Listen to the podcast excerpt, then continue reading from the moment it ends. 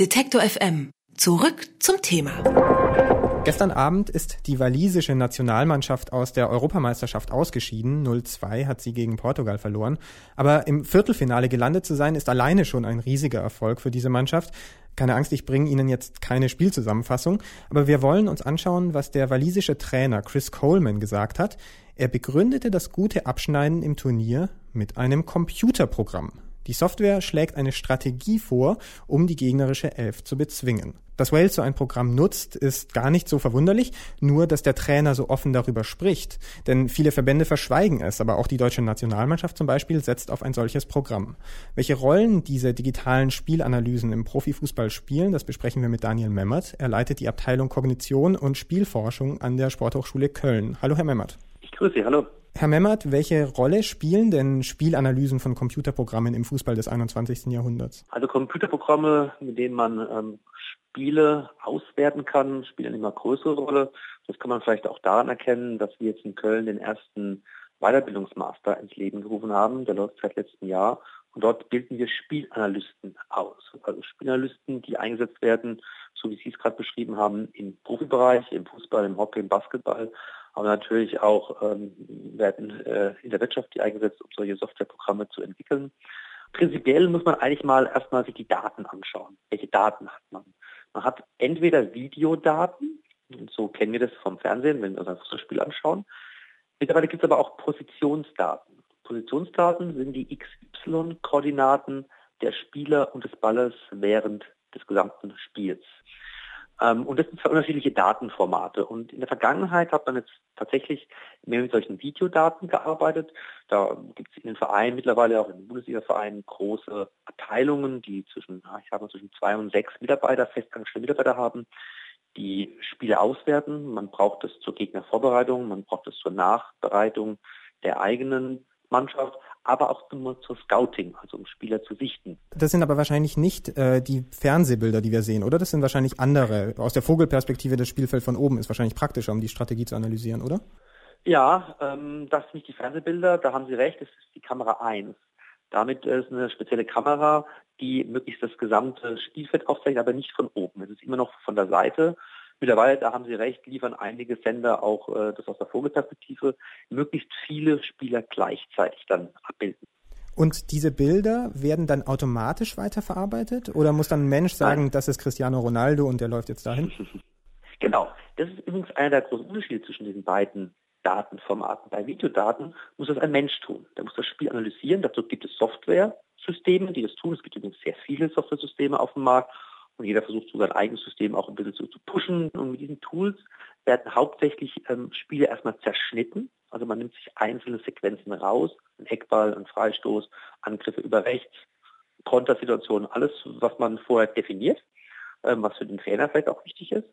Die Positionsdaten, die haben halt den Vorteil, dass es letztendlich ja, ähm, ja ähm, Daten sind, also letztendlich ähm, ähm, Nummern.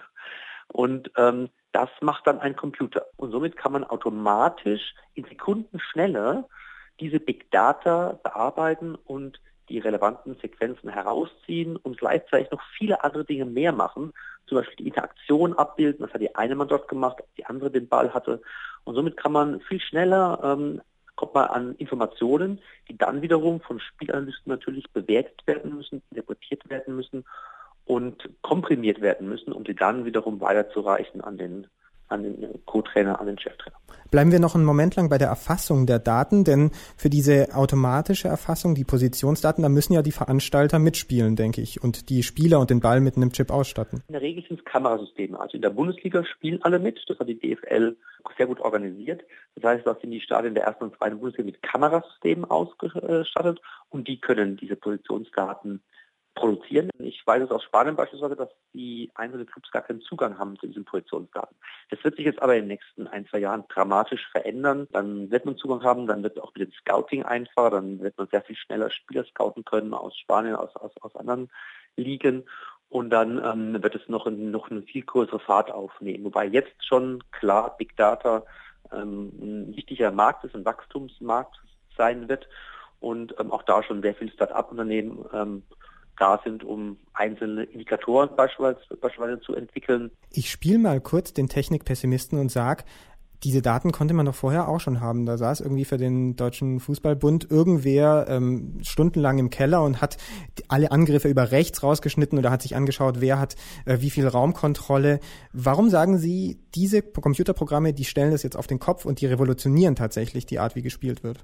Der Hauptgrund ist, dass äh, wir glauben, dass so Sachen wie das Herausschneiden von Szenen, wenn das Computer können, dann soll es doch auch Computer machen. Wir brauchen die Menschen ähm, und die, die Experten für die Interpretation der Ergebnisse.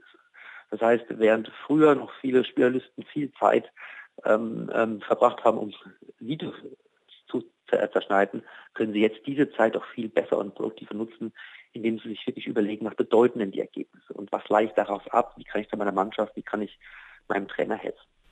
Aber in den letzten Tagen hat man schon immer wieder gehört, dass diese Computerprogramme tatsächlich auch Antworten geben. Also ähm, wirklich konkret sagen, ähm, na, ihr trefft auf die französische Mannschaft, da spielt ihr lieber so. Und Sie sagen jetzt, das sind doch noch die Menschen, die die Antwort äh, am Ende überprüfen oder verfeinern. Ich kenne auf jeden Fall gar keinen Trainer, der wirklich jetzt so sagen würde, naja, ich drücke auf den Knopf und dann sagt das Programm, äh, ich spiele mit einer Dreierkette und dann spiele ich mit einer Dreierkette. Das gibt es noch nicht. Also diesen Matchplan, den erstellen immer noch Menschen und das ist auch, das soll auch in Zukunft so bleiben. Nur sie werden einfach auf ähm, genauere, objektivere Indikatoren zurückgreifen können und das in wesentlich kürzerer Zeit. Aber wenn man genauere, objektivere Daten über die Gegner hat, macht es die Spiele nicht am Ende ein bisschen langweiliger, weil beide Mannschaften sich ganz genau auf die Schwachpunkte einschießen? Oder im Gegenteil müssen die Trainer jetzt noch kreativer werden als vorher, um eben nicht berechenbar zu sein? Beides, glaube ich, äh, wird so sein, wobei ich äh, würde eher so zu Ihrer zweiten Aussage äh, tendieren. Man weiß immer mehr um den Gegner, man hat immer mehr Möglichkeit, sich da einzustellen, man muss kreativ sein, um die richtigen Schlüsse daraus zu, zu ziehen. Ich finde, es hat Löw herausragend gut gemacht gegen Italien und ich glaube auch, er wird auch jetzt wieder eine gute Lösung für, für Frankreich haben. Ähm, ich glaube, dass ähm, deshalb auch äh, sich verschiedene Dinge verändern werden in der Ausbildung der Spieler, weil tatsächlich sehr viel Wissen über Gegner, über Systeme vorliegt und über Stärken und Schwächen von Mannschaften, wird es auch jetzt viel mehr auch um die Kreativität gehen der einzelnen Spieler. Das heißt auch viel mehr in der Ausbildung wird man Wert legen, dass Kreativität zu trainieren ist, dass man Dinge tut, die ungewöhnlich sind für, für die Gegner, um auch dann ähm, Dinge zu tun, die nicht so leicht vorhersehbar sind. Wenn wir jetzt mal ein paar Jahre in die Zukunft denken, wir haben eine Software, die noch besser ist als das, was wir heute auf dem Markt haben, die noch präzisere Analysen und Vorschläge machen kann, dann sind wir doch irgendwann an dem Punkt angekommen, wo beide Seiten gleich gut sind und alle Spiele nur noch unentschieden ausgehen. Naja, es ist auch schon so, so ein Zufallsfaktor im Fußball drin. Ähm, der liegt bei ungefähr 40 Prozent. Auf Distanz, ähm, abgefälschte Bälle, Balkon vom Gegner, krasse Torwartfehler, Abseits, also Abseitstore und so weiter. Es ist immer noch einen gewissen Anteil, der ist einfach durch Zufall bestimmt. Den kann man nur sehr eingeschränkt trainieren. Das ist, wird aber, das ist ja auch ein Argument, warum Fußball immer spannend bleiben wird, weil es einfach komplex ist. Auf der anderen Seite ähm, denke ich schon, dass man, und das daran arbeiten wir, ähm, auf, äh, auf einer Forschungsseite, dass wir versuchen zu simulieren. Also wir versuchen tatsächlich schon mit vielen Informationen, die wir reingeben, taktische Aufstellung zu simulieren gegen die Aufstellung der Gegner, um Wahrscheinlichkeiten zu berechnen, beispielsweise zur Raumkontrolle. Mit welchem Spielsystem gelingt es mir, gegen das äh, Spielsystem des Gegners, was ich antizipiere, wo viel Raumkontrolle zu bewirken, als Mannschaft, als Team. Und da sind noch so viele Ressourcen, noch so viele offene Fragen, dass wir da, ähm, dass es uns da nicht langweilig wird. Die Rolle von Strategieprogrammen im Fußball hat uns erklärt und relativiert Daniel Memmert von der Sporthochschule Köln. Vielen Dank dafür. Dankeschön.